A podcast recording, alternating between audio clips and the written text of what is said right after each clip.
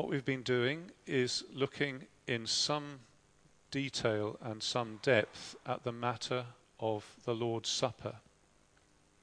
And we've seen, I think, a lot of really helpful things. And um, I think we've seen the the goodness of the supper where Jesus says, This is my body broken for you, this is my blood shed for you, and invites us as sinners to feed on those good things, to feed on his wonderful promises to us, and to be enriched by doing so. So I'm not going to go over all the things that we looked at before, but I would like to take us back to 1 Corinthians 11, where we we see in the church in Corinth that they were uh, they were getting managing to get this wrong. And the way Paul remedies it is to take them back to basics. So there's lots of incidental things about the Lord's Supper. I suppose things like how you sit, whether the bread is um, unleavened bread or whether it's ordinary bread, all sorts of incidental things. But he doesn't mention those. He takes it back to the bare essentials and invites them to draw from those essential points to get their celebration of the supper right. So in 1 Corinthians 11, verse 17, we'll take it from there, where it says, In the following directives I have no praise for you, for your meetings do more harm than good. In the first place, I hear that when you come together as a church, there are divisions among you. And to some extent, I believe it. No doubt there have to be differences among you to show which of you has God's approval. But when you come together, it is not the Lord's Supper you eat. For as you eat, each of you goes ahead without waiting for anybody else. One remains hungry, another gets drunk. Don't you have homes to eat and drink in? Or, you, or do you despise the church of God? and humiliate those who have nothing. What shall I say to you? Shall I praise you for this? Certainly not. For I received from the Lord what also I passed on to you.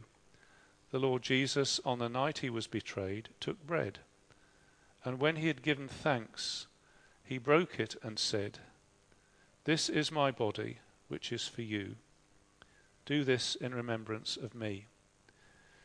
In the same way, after supper, he took the cup, saying, This cup is the new covenant in my blood. Do this whenever you drink it in remembrance of me. For whenever you eat this bread and drink this cup, you proclaim the Lord's death until he comes. Therefore, whoever eats the bread or drinks the cup of the Lord in an unworthy manner, will be guilty of sinning against the body and blood of the Lord. A man ought to examine himself before he eats of the bread and drinks of the cup. For anyone who eats and drinks without recognizing the body of the Lord eats and drinks judgment on himself. That is why many among you are weak and sick, and a number of you have fallen asleep. If we judged ourselves, we would not come under judgment. When we are judged by the Lord, we are being disciplined so that we will not be condemned with the world. So then, my brothers, when you come together to eat, wait for each other. If anyone is hungry, he should eat at home, so that when you meet together it may not result in judgment. And when I come, I will give further directions. So there's the Corinthian uh, supper which Paul says he's not pleased with. But he gives them directions how it can be, as he says, something that does good. Verse 17, it does more harm than good, but it ought to do more good than harm. And we, we looked at this and we had these points that came out. Paul's essential tradition, tradition meaning something that he handed on. I received from the Lord what I passed on to you. So there's a an important point about the cross. I received from the Lord what also I passed on to you. The Lord Jesus, on the night he was betrayed, took bread. So it's a historical thing in the past. It was that night, the Thursday night uh, before the Good Friday. That's the exact point at which Jesus referenced his body, which was to be broken, as we would understand it, the next day, and his blood, which was to be shed the next day. So there's a point in history. And then he says, he talks about whenever you eat it. So it's something that goes on in the present, something that we are to keep coming back to. So we're to do this in remembrance of him, verse 25. Whenever you drink it, in remembrance of me. So something we're to keep on doing. And then there's a future reference, looking forward to the future remembering that the best is yet to come. It's there in verse 26, where whenever you eat this bread and drink this cup, you proclaim the Lord's death until he comes. So that's just sets it in the scene of the past, the, the ongoing present, and the future. And then there's some points about the people partaking of the supper. So Paul assumes that this is what they do whenever you say whenever you drink it. He doesn't say you shouldn't do it. He's saying you, you do it right. Um, and the assumption is that Christians do this. They do the Lord's Supper. That's what Christians do. And as I think Chris said when he did this, it's not, it doesn't come under the heading of optional extras. it is a central. I mean, it is a command, but I wouldn't like us to think of command as being, oh, this is a hoop that we have to jump through. It's, it's central to the identity of who Christians are in this world. Who are Christians? They're the people that eat at the table of the Lord. They're the people who eat of his broken body and drink of his shed blood. So there's a, a, a strong assumption there that they do this. It's an accountable meal. So you see how Paul talks about the seriousness of taking the bread and the wine. So, verse 28 A man ought to examine himself before he eats of the bread and drinks of the cup. Or in verse 27 Whoever eats of the, eats of the bread or drinks of the cup of the Lord in an unworthy manner will be guilty of sinning against the body and blood of the Lord. So it's a very serious thing to take this. It's, it, it's sort of standing before the Lord and saying, I, I'm, I'm taking this bread and wine, and the Lord Jesus, you do it in His, as a full view of Him. Unworthiness isn't being a sinner because that's what the body and that's what the bread and wine is, is for. It's for sinners we come to the table as sinners.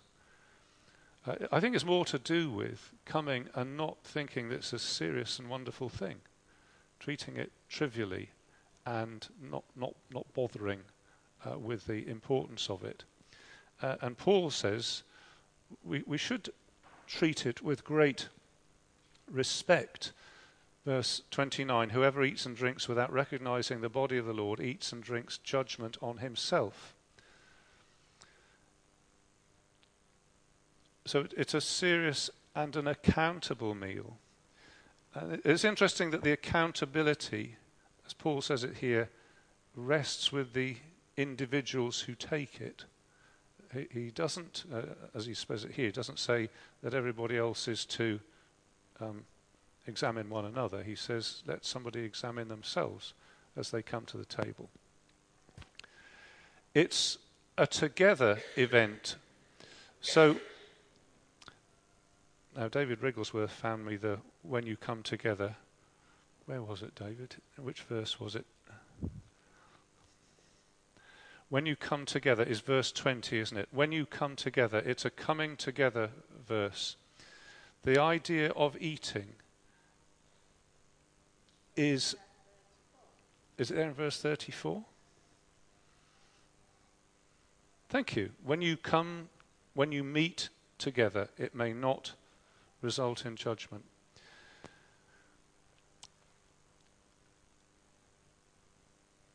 Although there's a value, I guess, in taking communion to people in their homes, it does miss the point of taking communion when we're together.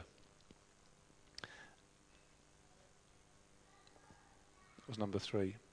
Number four, Paul wanted to be able to praise them, verse 17. He wanted to be able to say, That meeting that you have, it does good to you.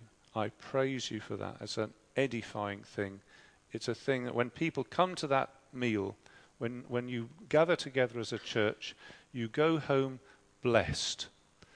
Uh, you've symbolically partaken of bread, sorry, you, well, you've literally partaken of bread and wine, but you've symbolically partaken of Jesus Christ. You've fed upon him. And as I quoted before, Presbyterian brother saying, Communion should be an elevating time. It should lift Christ up. It should lift us up into his presence. We should go away um, exalting, being lifted up by that.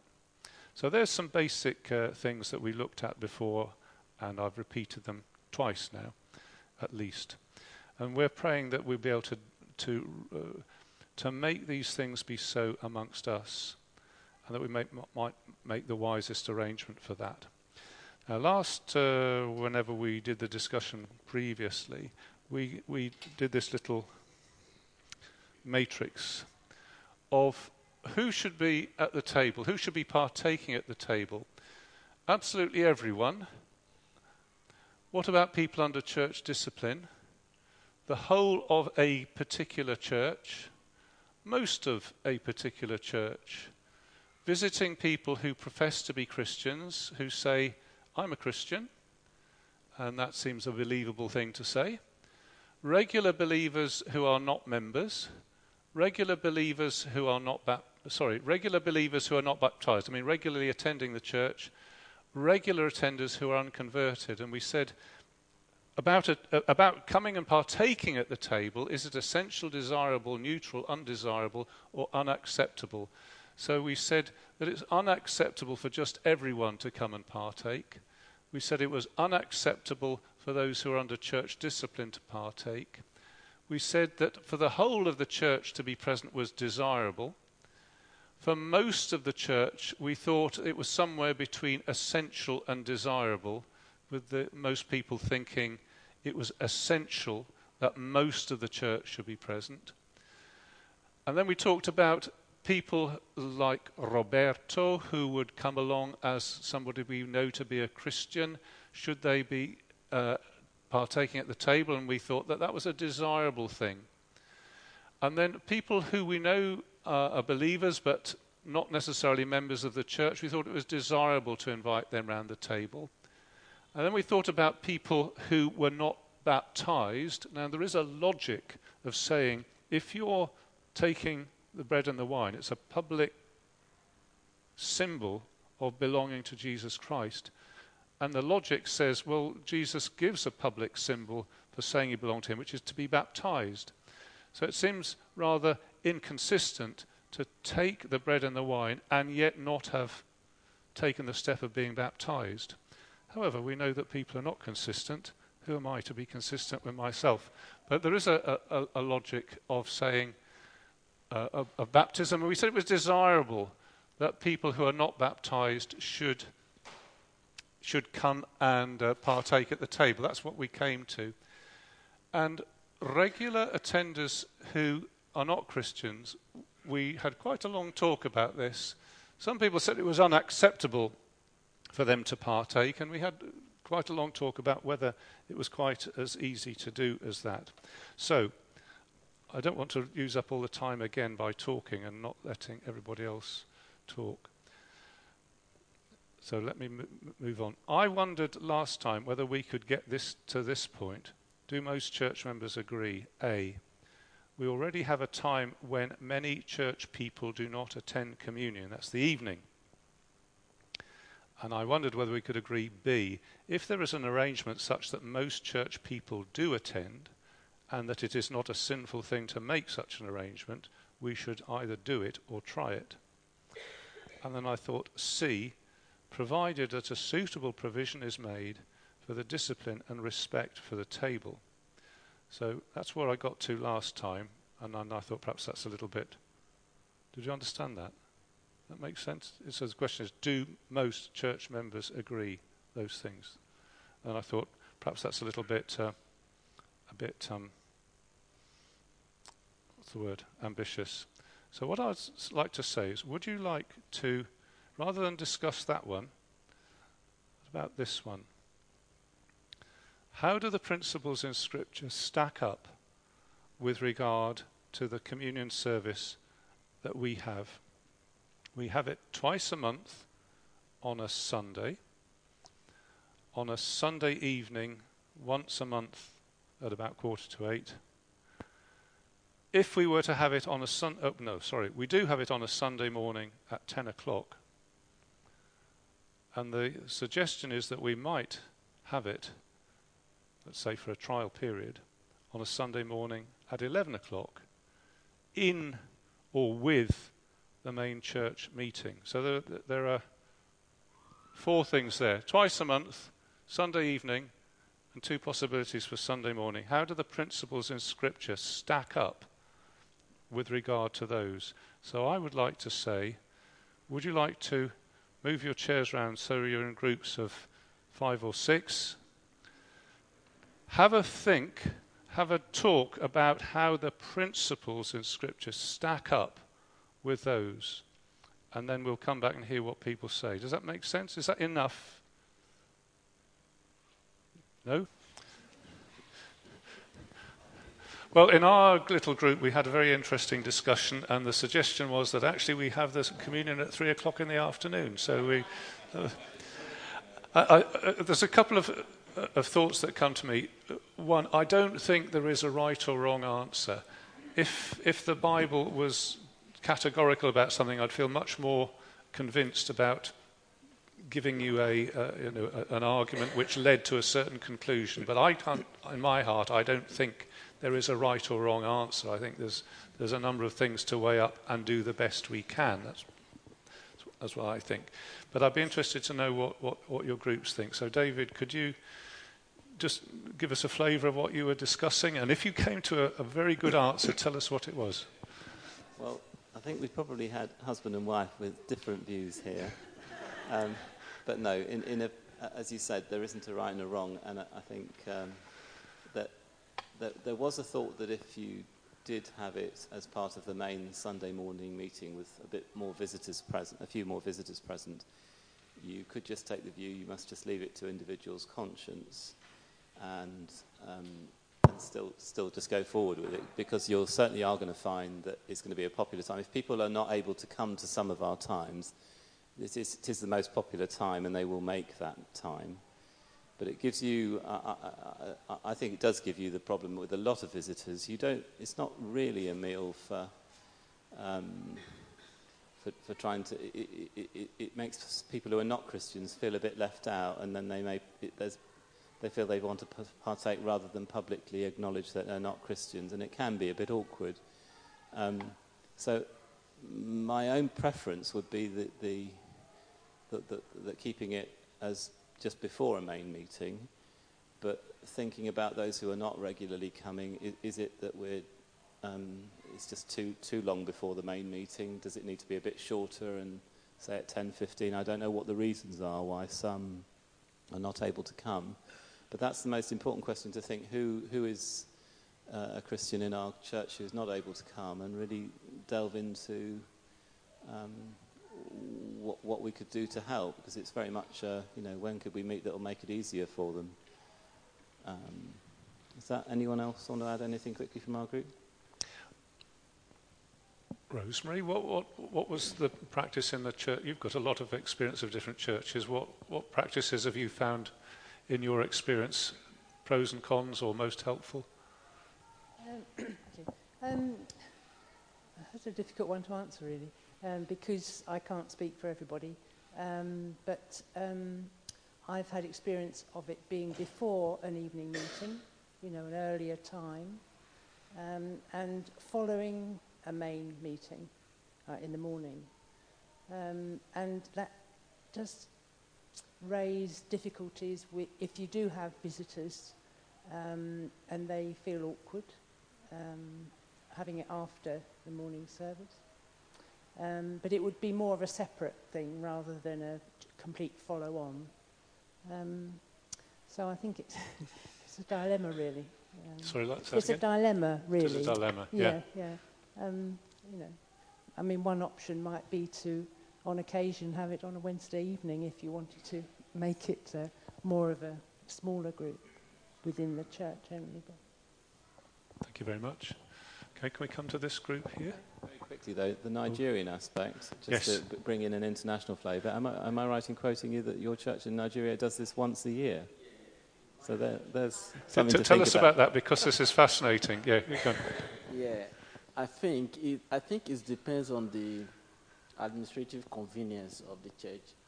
For instance, in my church in Nigeria, we do it once in a year. But that same church in the UK here, they do it twice.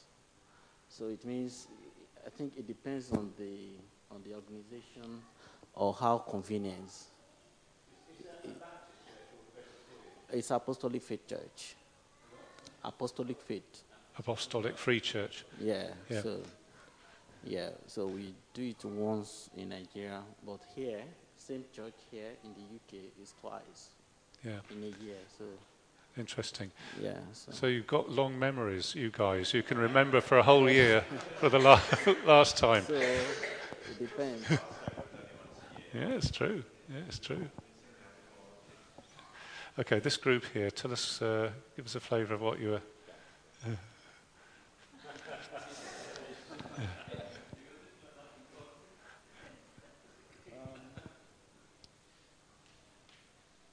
I- think the sort of the main view was that um, it, it would be easier to have it within um, twice a month, but in the morning.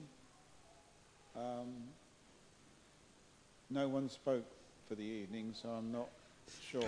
but I, I think um, in the mornings, because that's when the great majority of people attend, and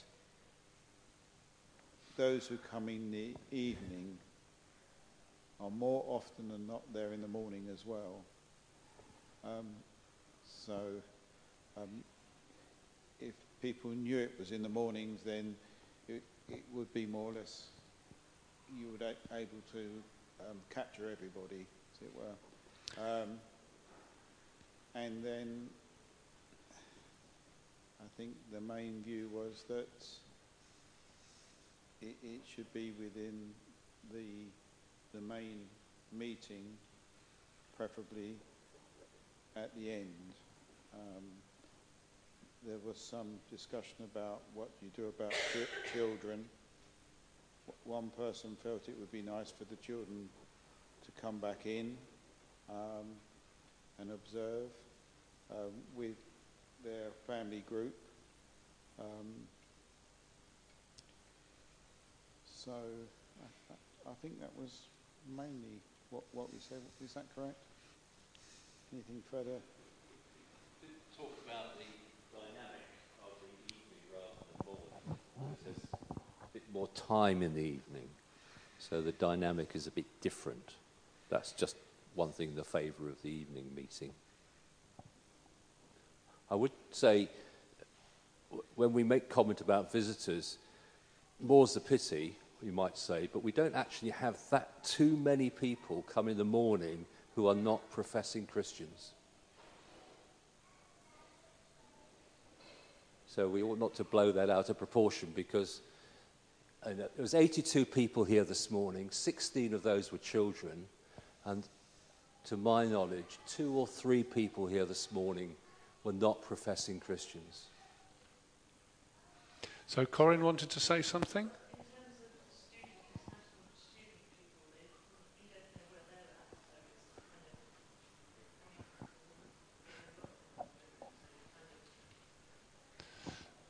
So Corin's saying in terms of international students, they might well be invited to come along on a Sunday morning. That would be their next step in showing Christian interest. And And we, just, don't, just and we don't know where they are with, with their, their walk and stuff. There we go. okay. Thank you. Wes, would you like to comment on that from a point of view of um, you would invite uh, international, uh, like an international student, to come to a Sunday morning service, would you? Yes, uh, and uh, most of them they are not Christians, so uh, it's a little bit difficult to arrange. Well, for them to understand, Yeah. and uh, uh, many times uh, I, I remember one occasion there was a Muslim sitting next to me. I told him not to partake. You don't have to eat. I got to basically, you know, mention this because. Uh, That was at 10 o'clock. I mean, that no, no, no. Uh, the um, oh, sorry. Yeah, yeah, yeah. He came with me a bit early because Right, yep. that the morning. Okay. Yeah. Yes. Sorry? Yeah, uh, uh, what, what, we- yeah, is this the group? You, yeah, okay, yeah, let, let's go to Steve then. Yeah. Thank you. I'm afraid, I have to say, that the conclusion of our group was almost diametrically opposite to the conclusion of that group over there. Um, we, we, we felt that, uh, and I, I'm, I'm probably the least strident member of it, actually, of this view, but uh, we've, we felt that there may be a case, given that a lot of people don't come to the evening service now, there might be a case for not having it in the evening, but perhaps having it twice a month in the morning. But the view was quite strongly that it, we should be able to perceive the body when we come together, when we assemble. It's, it's the positive th- vibe as well as the negative vibe of saying there may be non believers there, but it should be clear that it is the body assembling. And people thought, well, 10 o'clock ain't that early. And therefore, people should be encouraged to come at 8 o'clock. And then, Uh, at 10 o'clock, sorry. At 8 o'clock. Uh, yeah. Somebody said six o'clock. No, not eight o'clock. Ten o'clock. Sorry. Get up at eight o'clock. Um, some, uh, Martin reminded us that brethren sometimes have theirs at six o'clock in the morning, but um, Brethren do. yeah, 6 So, o'clock in the morning. yeah, yeah. Wow. So, I mean, the other objections to having it in, uh, in the morning service is that the Sunday school teachers would probably be excluded. Um, well, and, and just generally, it, seemed to make more sense that what we should be doing is persuading people to come for the 10 o'clock one. Yeah. I, I suppose one thing that's worth saying is that our discussion clientele this evening is self selected Yes. for people who Come to the don't have service. children. And, um, well, th- with, with one or two exceptions, but basically, we're, we're, we're not getting that uh, view uh, um, of how long the kids would have to be here if we if, if we wanted the kids to be there from 10 o'clock right the way through, which was which is another view. Yeah, But yeah. I mean, that, that's right, but I mean, it's Yeah. not an insuperable problem, and it's certainly not only the case that, you know, that, that all the parents want to have it in the, as, as we know, it's not the case that all the parents want to have it in the 11 o'clock service. Um, we're aware. I, I don't know about that, but uh, we know that some parents do manage to Yeah. come along at 10 o'clock. 10, Yeah, yeah. Okay, thank you very much. Anybody want to add to that? Um, we were thinking, you know, when visitors do come to Close the up. church, when, when visitors do come to the church, um, we were thinking that, you know, our job, it is our job, you know, is to uh, try and um, convert.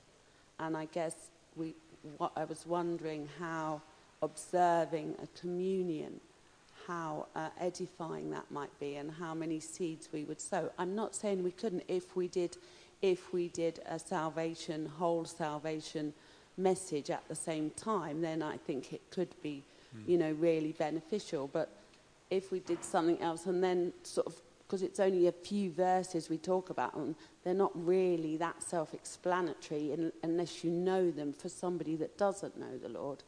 Um, and I'm just wondering how, how great that would be for some people. I mean, it might be, I mean, I don't know, but it, it was just looking at that for somebody that didn't believe. And then the other, one thing that was very personal to me um, was Faith wanted to take communion one day. And I went, oh, oh, and, you know, she goes, well, I believe in Jesus, you know, which is really odd. I love Jesus and I believe in Jesus, you know, and it, it, it was really quite difficult, I think, for some people to discern, you know, who, who can take that communion. I, mm. I, I, I, I felt really uncomfortable, you know, because I didn't want to say, no, you can't. Or, or anything like that. Do you see what I mean? And there Yep. may be people Yep. like that, and yet I had a real fear of the danger. And so it was all, you know, difficult, difficult. Yep. But that was a personal thing. Okay, thank you very much. So let's uh, come to the, uh, the. I'm not missing anybody out, am I? Um, so we had a little sort of international group here with various ex, various experiences from. Well, I, I, I have just to add that, as you said before, I, I had a church in Guildford and they had the meeting always at 3 o'clock. I, I mean, on a Sunday. It was kind of a connecting gathering with afterwards some, uh, some um, afternoon tea, which was quite, uh, quite great. And it was a little bit um, of a special service which I found uh, nice. But this was not one of the options. I was. No, it uh, wasn't, wasn't it? but I just uh, wanted uh, wanted to share this, and I think it's worth mentioning that there are also other churches. I, I thought this was the only thing that uh, churches in the UK do, but I you have proven me wrong. So Yeah, thank you. We hadn't even thought of three o'clock in the afternoon, but uh, that's um, Chertsey Street Baptist Church church plant.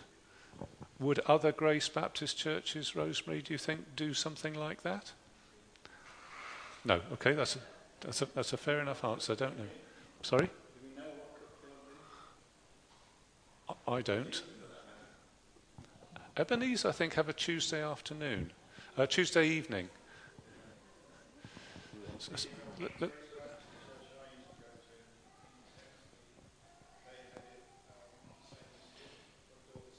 Okay, right. Richard, we need to go to that group there. So, so um, give it to Corinne or Anya, whoever's hand reaches out and grabs. Uh, okay, our like uh, consideration was it's the best thing to keep it at 10 o'clock. So, so, so, so, that more slowly. It's a what thing? it's the best thing to keep thing. it at 10 o'clock. I'll explain why. Because in the morning service, we obviously have sermon, and already sometimes it goes over the time, and we will need to cut either sermon or some songs or some big children's talk, make it shorter. You don't want to rush through communion because the children finish Sunday school already, and, I, and we want to have plenty of time to think about really what we're doing. As I say, Bible says you need to examine yourself, really have the time. And if kids come in, it's okay if kids are older, but my kids come in from Sunday school for communion, they will climb on me like this. and I will not have time really even think about what I'm doing. I will just grab it, just quickly, or Daniel, don't take it, don't. Uh, it will be more hectic, actually, and hustle. It would not be edifying at all. It would be not nice experience, and I would feel guilty for even doing this. So just, uh, maybe option is, as somebody said, do it at 10.30, even then people can come before service. Don't, they don't have longer gap than waiting half an hour until morning service. And people who come earlier, they could just go through back corridor to the back room and wait for communion to finish. But yeah, we just prefer to have it at 10 o'clock, our group. Okay, thank you very much. Anybody whose thoughts has not been heard? Mr. There's a Mr. All Times at the back.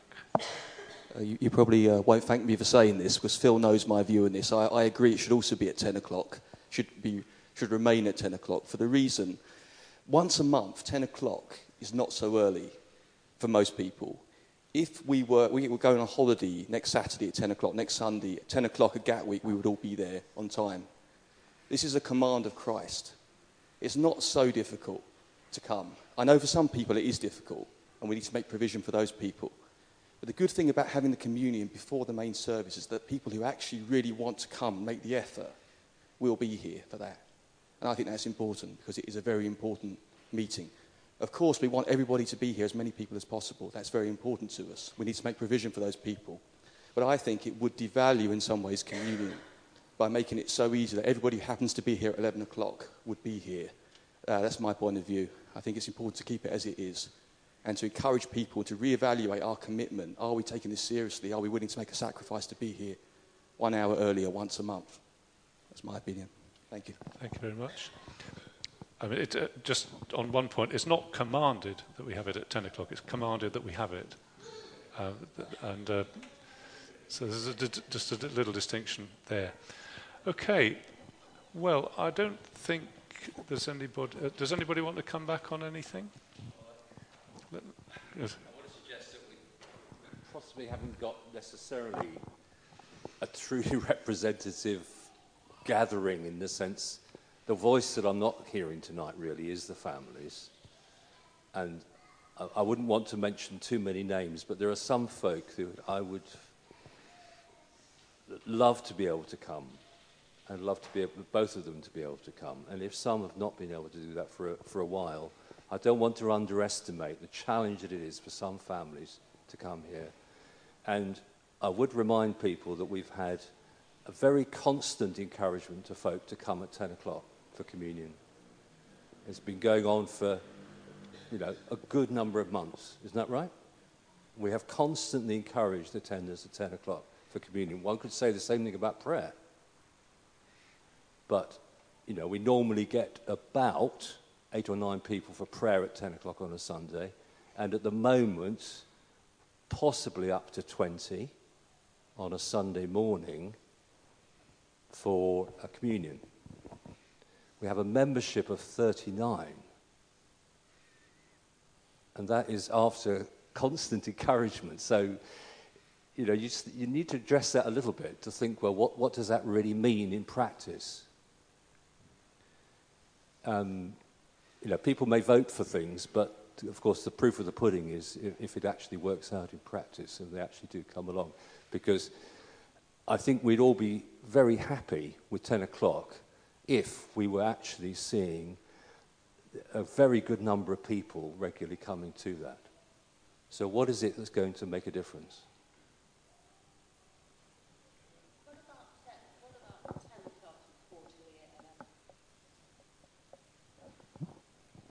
Okay, so Julia's saying, what about normally 10 o'clock, but uh, uh, uh um, exceptions in the, in the course of the year. And Steve is going to say. You said we haven't considered an afternoon communion. Um, well, to be fair, I suggested that on Tuesday night. Um, right. I don't remember and saying two that. other people have suggested it today. So, well, you know, I, I should we be thinking about that? it was you. Sorry, I thought there was one there and one somewhere else. Is it just one other? Well, it might be, but, you know. Sorry? It is an important consideration that we actually reflect upon the, the, uh, the life situations of both, because the family dynamic is a growing dimension in the church over the last few years. But when those of us who had children, you know, those, most of us did have children at one point, and we managed to come to morning communion then. And, the, you know, I mean, the, what, the, the, the advocate of keeping it at 10 o'clock is, is a family. I mean, the, the most vociferous advocate, you know, I mean, it's... I understand that, but you need yeah. to talk anyway. You need to talk to the families concerned about this. They're the ones who... Yeah. Yes, yeah, yeah. I, I- mean, in terms of voting, we're voting for what we, what we think here, and I think in, in some of us we're probably thinking what, what we would like. I think that expression was used, and of course the people who aren't here are the very people who, whose voice al- al- also ought to be heard about what, what they, uh, what is workable for them. Can I just make a comment? I mean, we we've sort of, in the last few comments, moved in the direction of what people would like. Um, and I'm not saying that, that people's preferences should be sort of dismissed or ignored, of course not. Nor am I trying to minimise the, the difficulties that, that some families do seem to have um, with, with Sunday mornings or, or you know, which, which, whatever. But I don't think it would necessarily be good if the church comes to a conclusion on the basis of just what people would like. I do think we do have to Uh, consider these principles, So there's- there's of principles, the yeah. principles in Scripture. Yep. And if we feel, if we, if, if we felt that, that in some senses that what people would like are perhaps not entirely in line with the principles of Scripture, then we have, you know, we have got to think about that seriously. Yep. You know, I'm not sort of proposing, you know, one thing or another, but it, but but this shouldn't just be decided on on what people would like. Correct. Yeah. Thank you.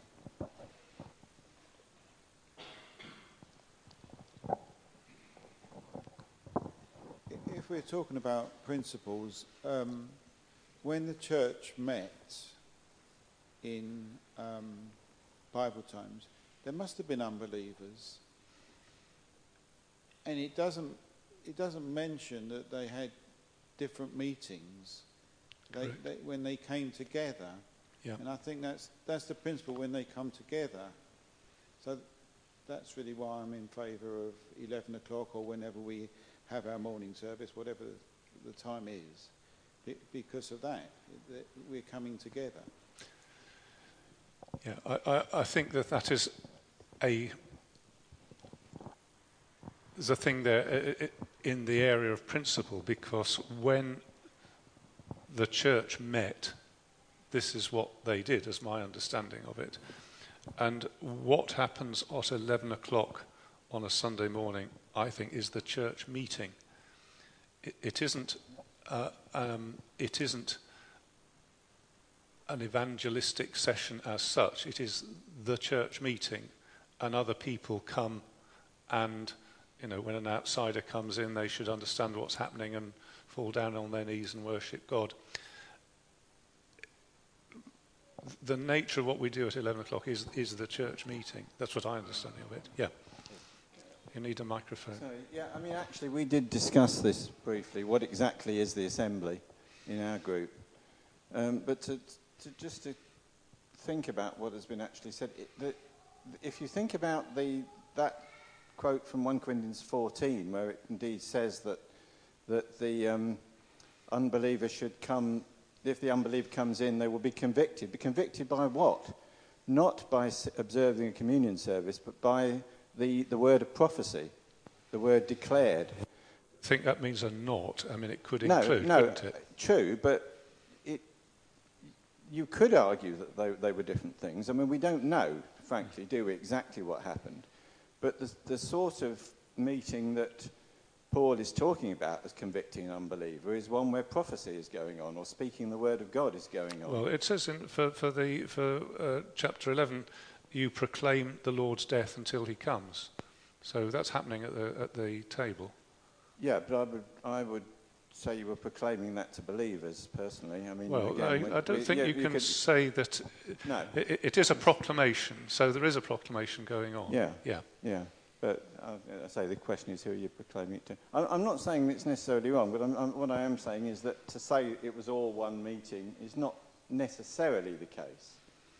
And, and, and what Paul says about the meeting in 1 Corinthians 14 would seem to have a slightly different fl- flavour to, to the Lord's Supper, which is described in 1 Corinthians 11 and 12.